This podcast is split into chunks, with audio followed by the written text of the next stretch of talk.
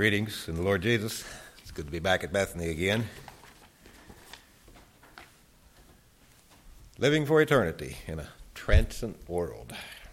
I looked that word up too, mainly because I wanted to see what the dictionary said about how to pronounce it, and it gave you about three or four different ways. So, transient and transient, and uh, well, anyway.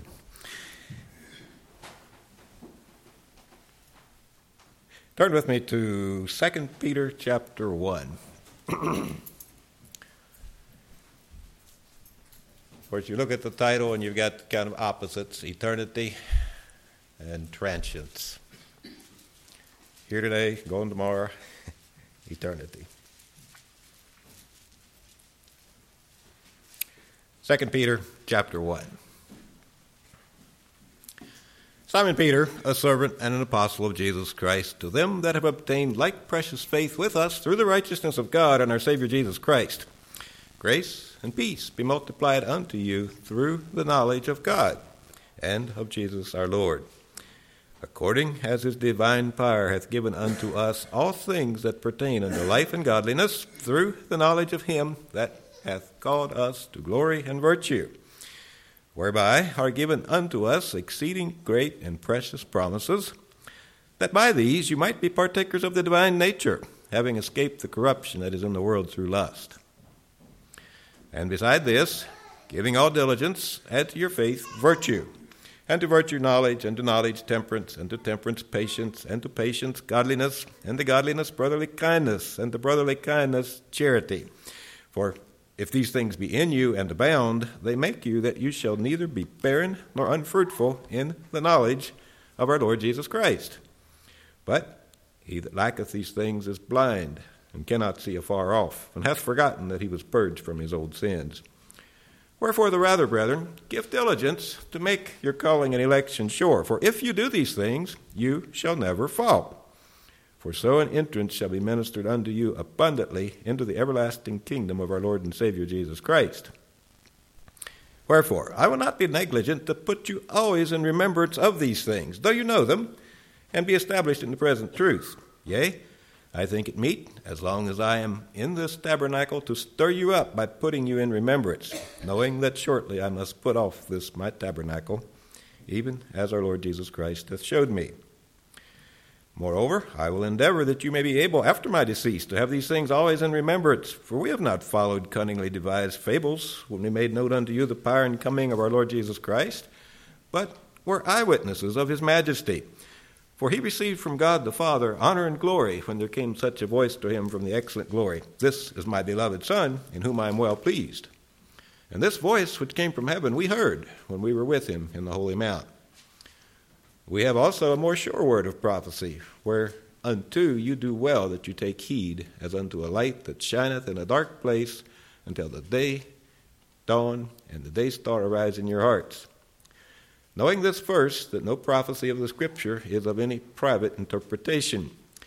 For the prophecy came not in old time by the will of man, but holy men of God spake as they were moved by the Holy Ghost.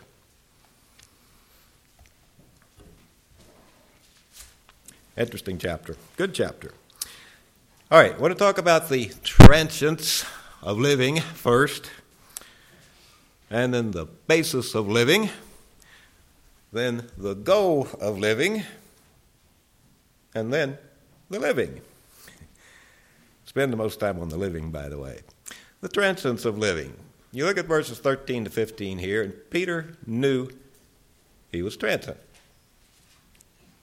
He said, I know I'm not going to be here long. The Lord showed me I'm going to be leaving. So I'm planning to do something so that you can remember what I want you to remember. Peter knew that he would die. He knew his life was short. Do you? Do I? Well, what did you do last week? And of what you did last week, what remains of it. What did you do last week that's going to remain in a hundred years?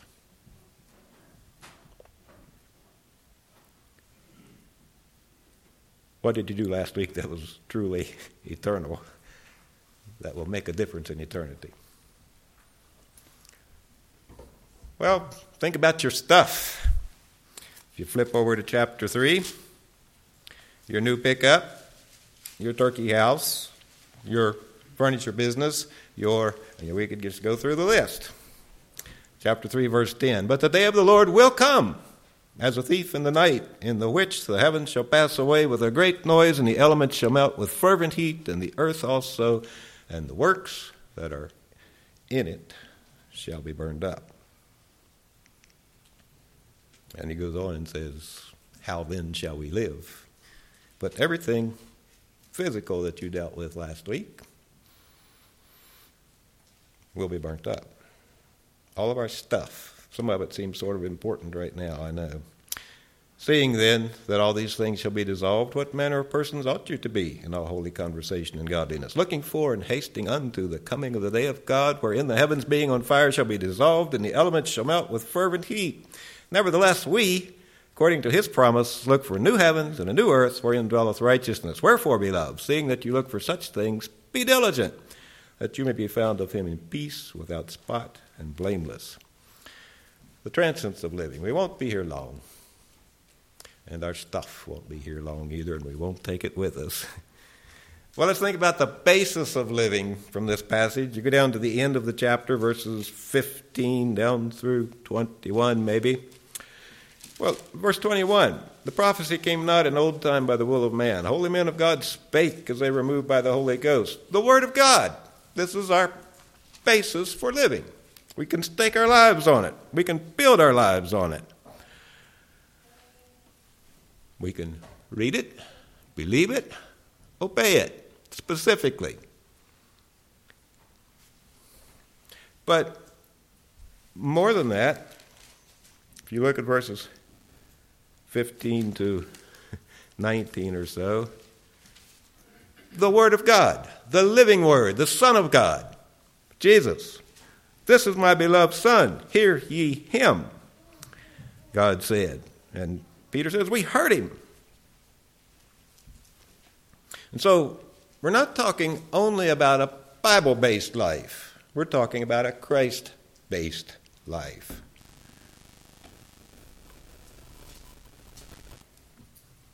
You need Jesus Christ from beginning to end. You needed him to get saved. When you cried out to him in faith, and you have to just keep right on living that way all the way through. And because he lives, he's able to save you to the uttermost. It's a Christ based life. But more than that, it's not just based on him, it is him, it's knowing him. You look at, uh, well, verses 2, 3, 8, verse 2 through the knowledge of God and of Jesus our Lord. John wrote this, well, Jesus said it, this is life eternal, to know thee, the only true God, and Jesus Christ, whom thou hast sent. This is life eternal. Know him. So it's not just based on him, it's knowing him. And verse 3 He's given us all things that pertain to life and godliness through the knowledge of him. Verse 8 they make you that you shall neither be barren nor unfruitful in the knowledge of the Lord Jesus. We will base our lives on something.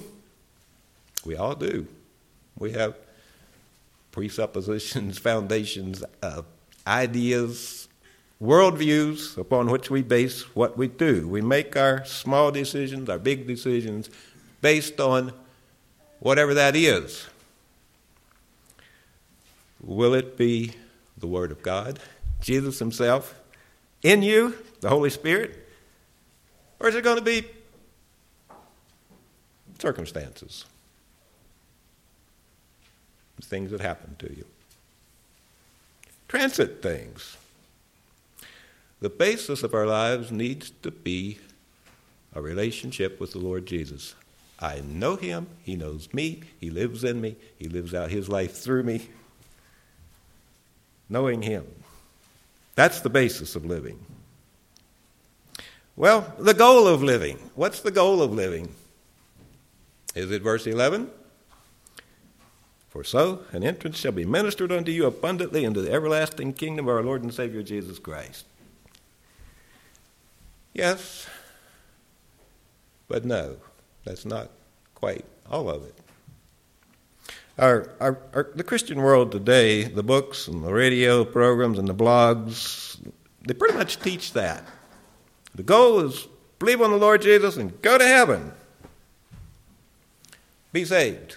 And by that they mean go to heaven. That's not what the Bible says being saved is, by the way. Actually, that's that particular version of it is a lie from the devil.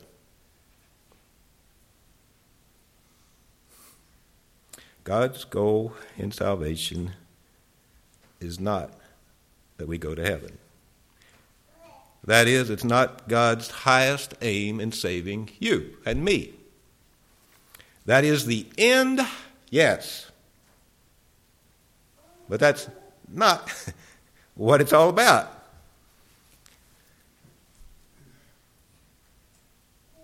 Well, what is it then? Because if it's His goal, it ought to be ours too. Well, there's some hints here. Verse 3 He hath called us to glory and virtue.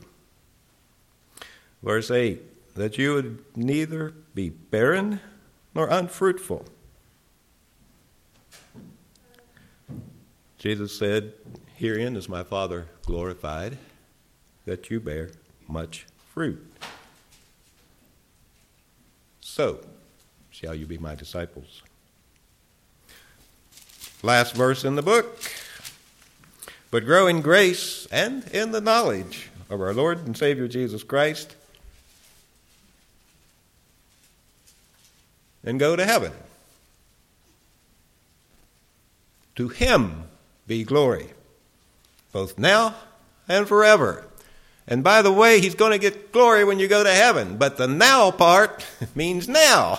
He wants glory from our lives right now. And that's what he saved us for. Not just because we were important enough to him that he wanted us in heaven with him. Yes, that's true. He did. But it's for his glory. We are not. I am not at the center of salvation. God is. It's a little like the, the man that opened the door for a woman one time, and she got after him, and she said, You don't have to open a door for me because I'm a lady. He said, Ma'am, I didn't open it because you're a lady. I opened it because I'm a gentleman. And that's why God saved us. He's God. He loves us. He did it for His glory. It happens to be us. we receive it. And, and yes, we tend to see it all about us, but it's not. It's about Him. And the Christian world loves to quote Ephesians 2 8 and 9. I do too, for that matter. For by grace are you saved through faith, and that not of yourselves. It's a gift of God, not of works, lest any man should boast.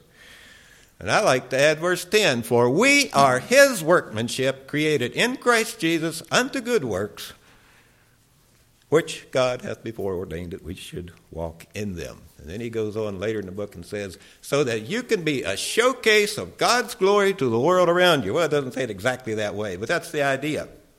The goal of our life is to glorify God. And if we do that, yes, we're going to end up in heaven.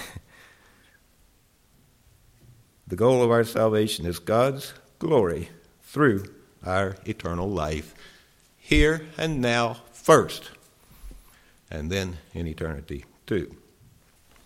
You see, in our churches, we can grow up, become a Christian, and plan to go to heaven by doing what Mennonites do.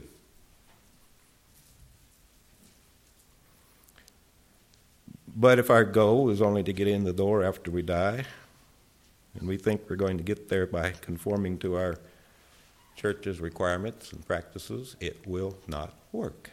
You'll be lost methods based on transience aren't going to bring eternal results. It's not going to bring eternal glory.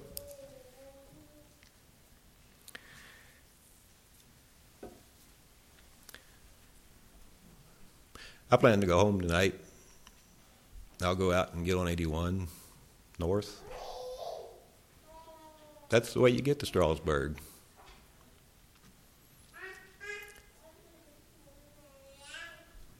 If you're going to get to heaven, you have to travel the way. If I want to get to Strasburg, I have to travel the way. I mean, I can get off at exit 264 and take 211 east, and I can end up in D.C., but I won't end up at Strasburg. And so many in our world forget the way leads to the end. Salvation is not, you know, the prayer I prayed 42 and a half years ago. Yeah, I got saved that night. I know I did. Well, we'll come back to that after a while. Traveling the road will get you there. And that road is knowing Jesus Christ, living out His life, Him living it out in you, glorifying God. If you don't travel that road, you won't get to the right end. That's the road that leads there. All right getting into the living already. That was the goal of living. Now, the living. Let's uh, look at this passage. Verse 11 does tell you how to get there. You notice it starts, for so. For in this manner. In what manner? Well, the manner that he describes in verses 1 to 10. This is the way he says. Look back and let's look back and see what he says. Verse 1 tells us it's a faith the same faith that was so precious to Peter. We have it because of the righteousness of God, the righteousness of Jesus Christ. Through Jesus' life, death, resurrection, and ascension and present work.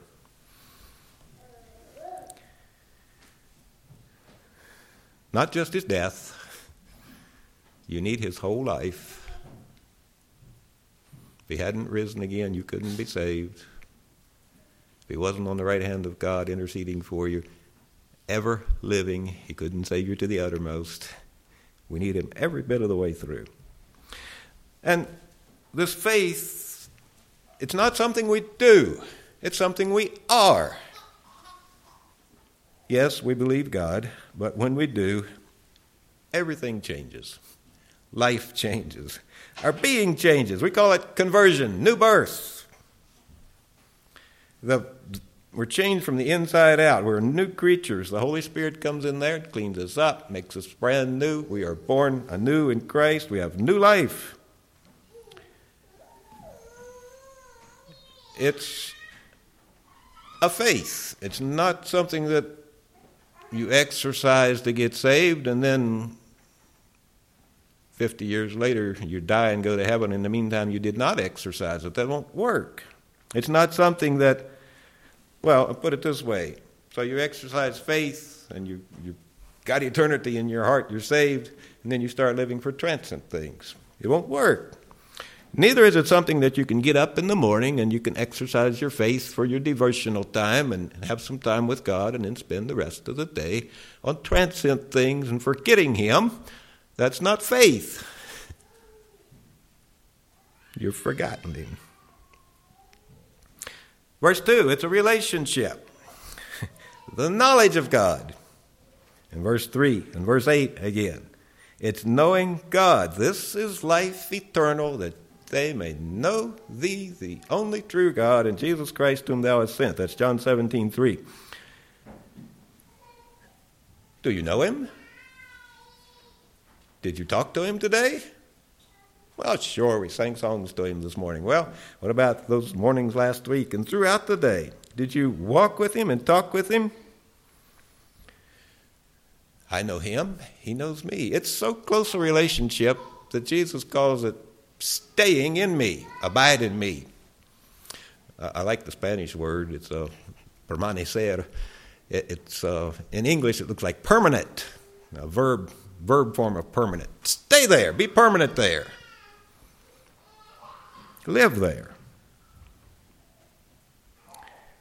There's not a thing in this life that you saw or held or thought about today that is more important than whether or not you remained in Jesus Christ as you lived through today that He directed your decisions, your moments, your responses. Not your paycheck, not your bottom line, not your business, not your home, not your efficient new kitchen, or shop or whatever. Not that difficult relationship.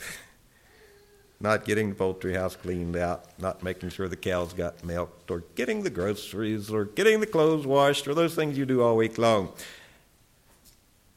Whether the truck ran right or not, your stuff, your promotion, your friend's opinion of you. But do you know Jesus Christ?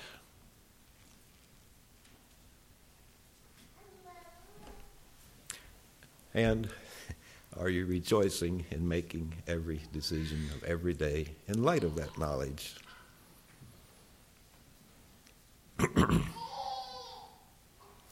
well, verse 4 it's a glorious life whereby are given, like that word, given. It's also in verse 3, by the way, given. His divine power hath given unto us, whereby are given unto us exceeding great and precious promises, that by these you might be partakers of the divine nature. You've escaped the corruption that is in the world through lust. Exceeding great and precious promises. We're delivered from sin. And so, how can we convince ourselves that this glorious salvation life that God provides to us is far more important than anything this world has to offer? That it deserves our total commitment to the point of presenting our bodies, our minds, our very selves to God. And letting Him do with us just whatever He wants. Well, we say we know it's that important.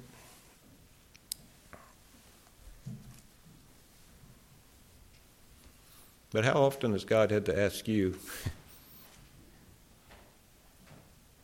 What meaneth then the bleating of these sheep? Sometimes he's had to ask me that. really? You've given me everything? Well, then why? Okay. How can we get to that place where that's just the most important things in our in our lives? Well, we say that can only by, be by faith, by believing God. Yes, that's it. And I did it. 42 and a half years ago. I believed God and entered into glorious life. And I can look back there and I can say without a doubt that God delivered me from sin. I quit smoking that night. I quit drinking that night. I quit drugs that night. I quit cussing that night. Is that the end of the story? No. I'm still walking by faith. Well, and I have to say, yes, I've failed him many a time grabbed it back, made my own decisions, and had to come back to Him in repentance. Am I walking by faith because I became a Mennonite and do the things that Mennonites do? No. It's because I know Jesus Christ and I make my choices based on Him. And guess what? that does mean pretty often I do what Mennonites do. Because they do some good things. We do. Once in a while, act a little strange, too. But it's a, it's a glorious life of faith, walking with the Lord Jesus, seeing Him, knowing He's working in me, and seeing how He does it, working out His will, getting Himself glory.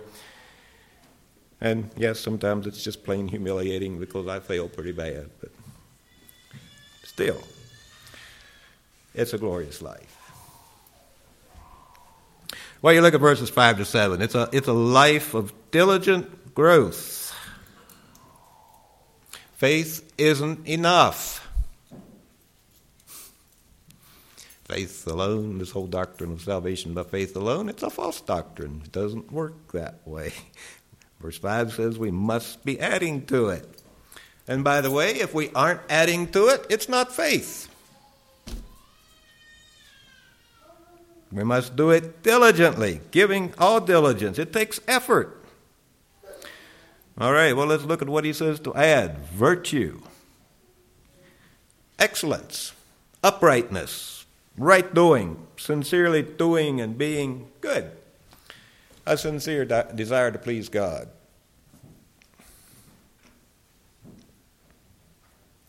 Are you virtuous? It's one of those words that these days some people almost tend to say with a with a sneer, like pious. We can even quote scripture be not righteous over much. One wouldn't like to appear too righteous, you know, and I don't want to wear my religion on my coat sleeve. Well, then go ahead and deny Jesus Christ. Why wouldn't you wear your religion on your coat sleeve?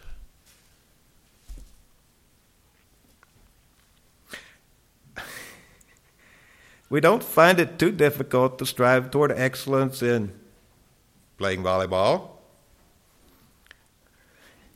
for example, writing or editing, for example, selling furniture. Well, okay.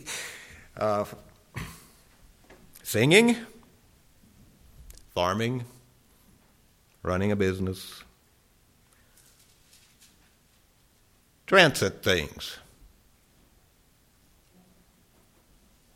They're going to burn out. But Peter says, first of all, give your life to striving to be an excellent disciple of Jesus Christ. First of all. Add to virtue knowledge. So I love my Lord. I love to obey Him. I want to know what He says. I want to know more. I want to obey Him more.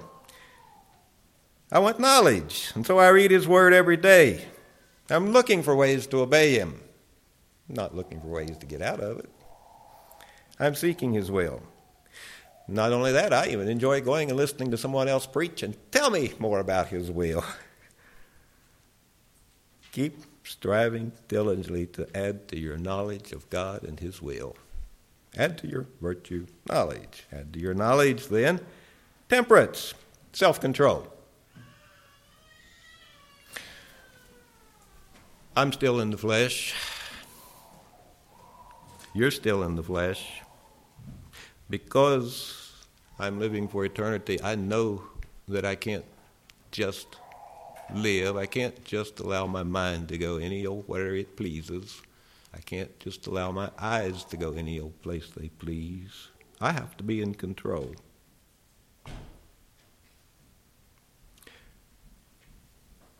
I need to bring every thought and every action under the control of Christ. And He won't do it for me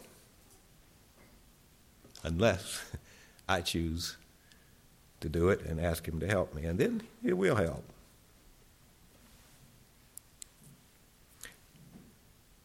Self control. Well, one aspect of self control is moderation. I can't just live to play, to live to have fun. Normally, worldly, if it's fun, I want to do it more. That's the way we live. That's the way people live in general. I can't live that way. Not if I'm going to practice temperance. Good food. I love to eat.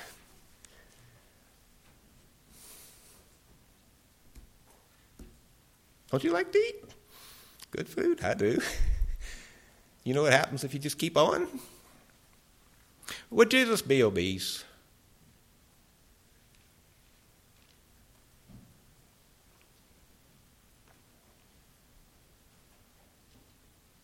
So part of self control is moderation.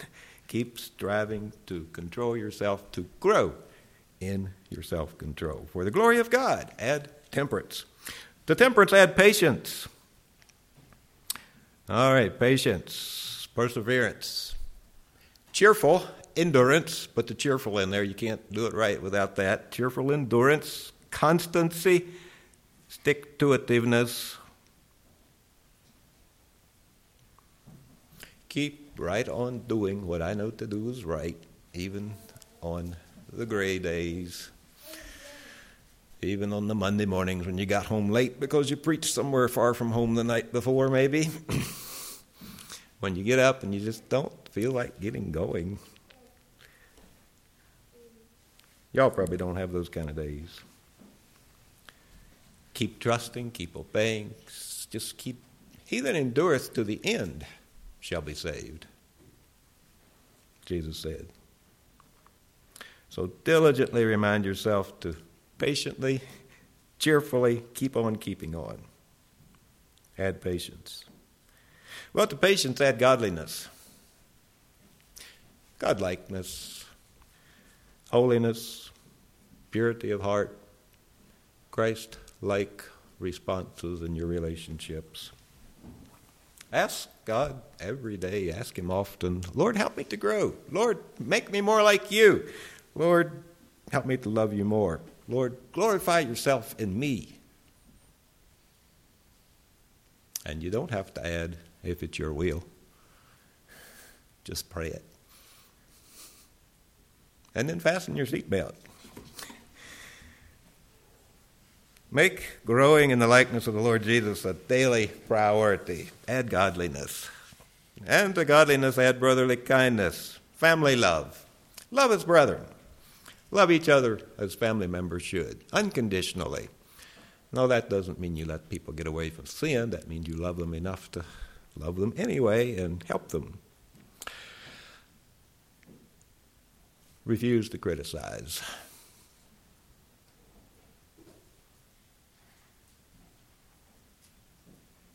Control your thoughts and keep the critical thoughts out. Refuse to gossip. If you wouldn't say it when they're there, don't say it when they're not. It's not good, don't say it. Choose to do the loving thing to your brothers and sisters no matter what. This is my dear family. I will love it. I will love these people. Never give up choosing to love your brothers and sisters.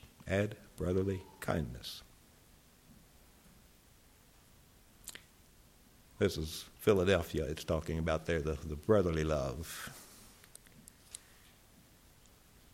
And to cap it off, add charity. Agape, God-like love that's willing to give and to give and to give of itself for others. The love that's willing to take hurt from a brother, even a brother, and love him anyway. Love is an action word. To love is to do the loving thing. It's not necessarily a warm fuzzy, but it's a response that says, I love you anyway. I love you. I'm doing the loving thing to you because I've chosen to love you. This is the love that Jesus had for us. It's the love that the Holy Spirit pours into our heart. It's the love that leads us into giving of our life and our time and our money and our stuff, of ourselves for others' good. If you turn back a couple pages to the love chapter in John chapter 4, I know it's not the love chapter we often speak about, but if you read it sometime, you'll see. We don't have time to read it all. We could, but we won't. We'll start in verse 7. Beloved, let us love one another, for love is of God, and everyone that loveth is born of God, and knoweth God. He that loveth not knoweth not God, for God is love. Verse 11 Beloved, if God so loved us, we ought also to love one another. Verse 12 No man hath seen God at any time. If we love one another, God dwelleth in us, and his love is perfected in us. Verse 16 And we have known and beloved we believe the love that God hath to us. God is love, and he that dwelleth in love dwelleth in God, and God in him.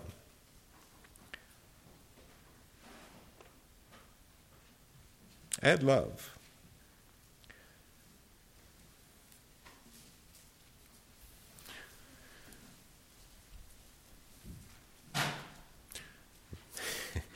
Sometimes you have a memory in the middle of a sermon. Let me tell you one sitting there about where Davy is, or maybe the bench in front of him where Jonathan is. 40 years ago, maybe, no, 39. We had a Sunday school lesson from 1 Corinthians 13. And I don't remember the details at all, but I remember that lesson that day hit me so hard. When it came time for testimonies, I had to get up and speak, and I had to cry a little because I wasn't loving like I should love. so, anyway, just a Bethany memory. And Ralph would be the only one that would remember it if anybody did. So. The Holy Spirit pours love into our hearts, and that love needs to flow out through us. Add diligently love. Well, why? Well, come to that in a minute. So there you are.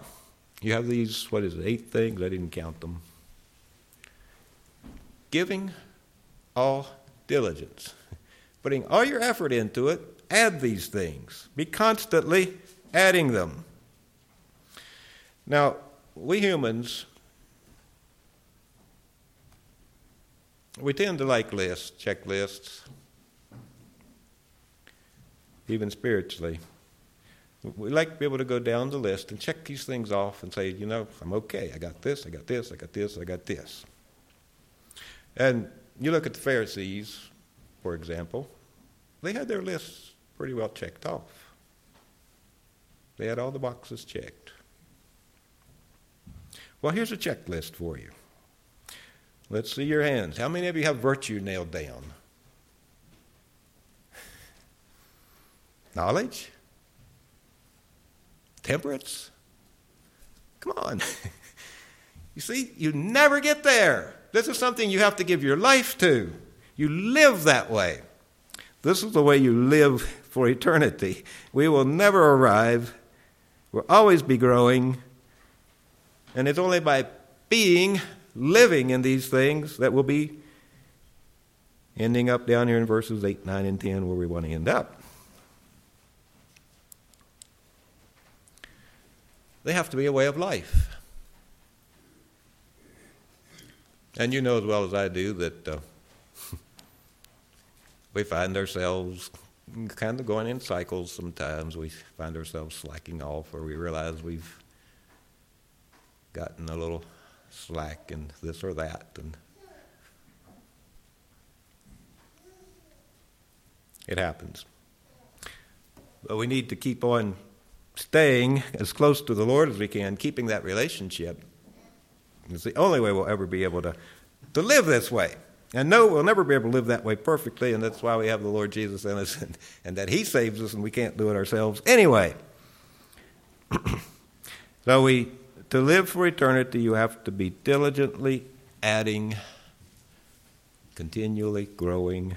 It's a way of life. And I'll add this: we need to love to have it that way. It's a joyful life, and we love our God and we go at it with all our hearts. You see, it's only as we do this, verse 8, only when these things are in you and abounding, diligently adding them, that God can make us fruitful. So our diligent adding is sort of like the sap flowing up from the tree roots coming up to produce the leaves and the fruit, the, the abundance. And yes, it combines with the Holy Spirit, that river of living water that flows up into us too, to bear real fruit, fruit that honors the Lord and blesses and helps those people around us and makes the church what it is as we each do our part.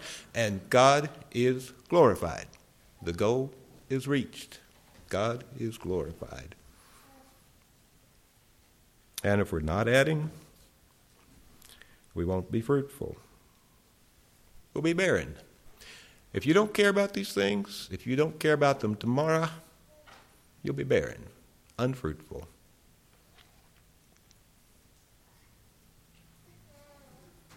And verse 9 says, if we don't care enough to be adding, we're blind, we're short sighted,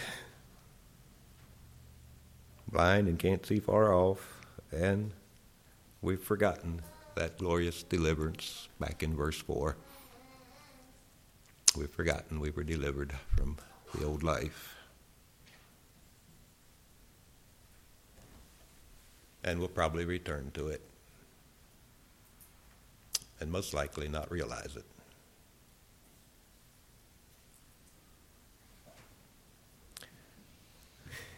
So, what's the verdict on your week last week? Did you live it for eternity? Or only time? And more important than that, what about tomorrow? Will you live it for eternity or for time?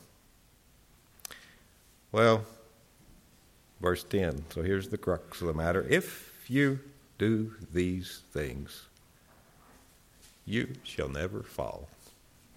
Sounds like Calvinism, doesn't it? Can't fall. No.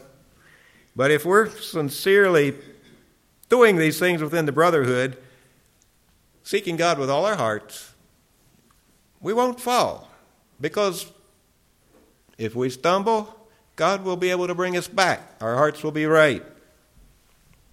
Now, I know there are people out there who are just positive they're right, and it's rather obvious to everybody around them they're wrong. That does happen sometimes. But in the brotherhood, we've got each other to show us that if we get that way.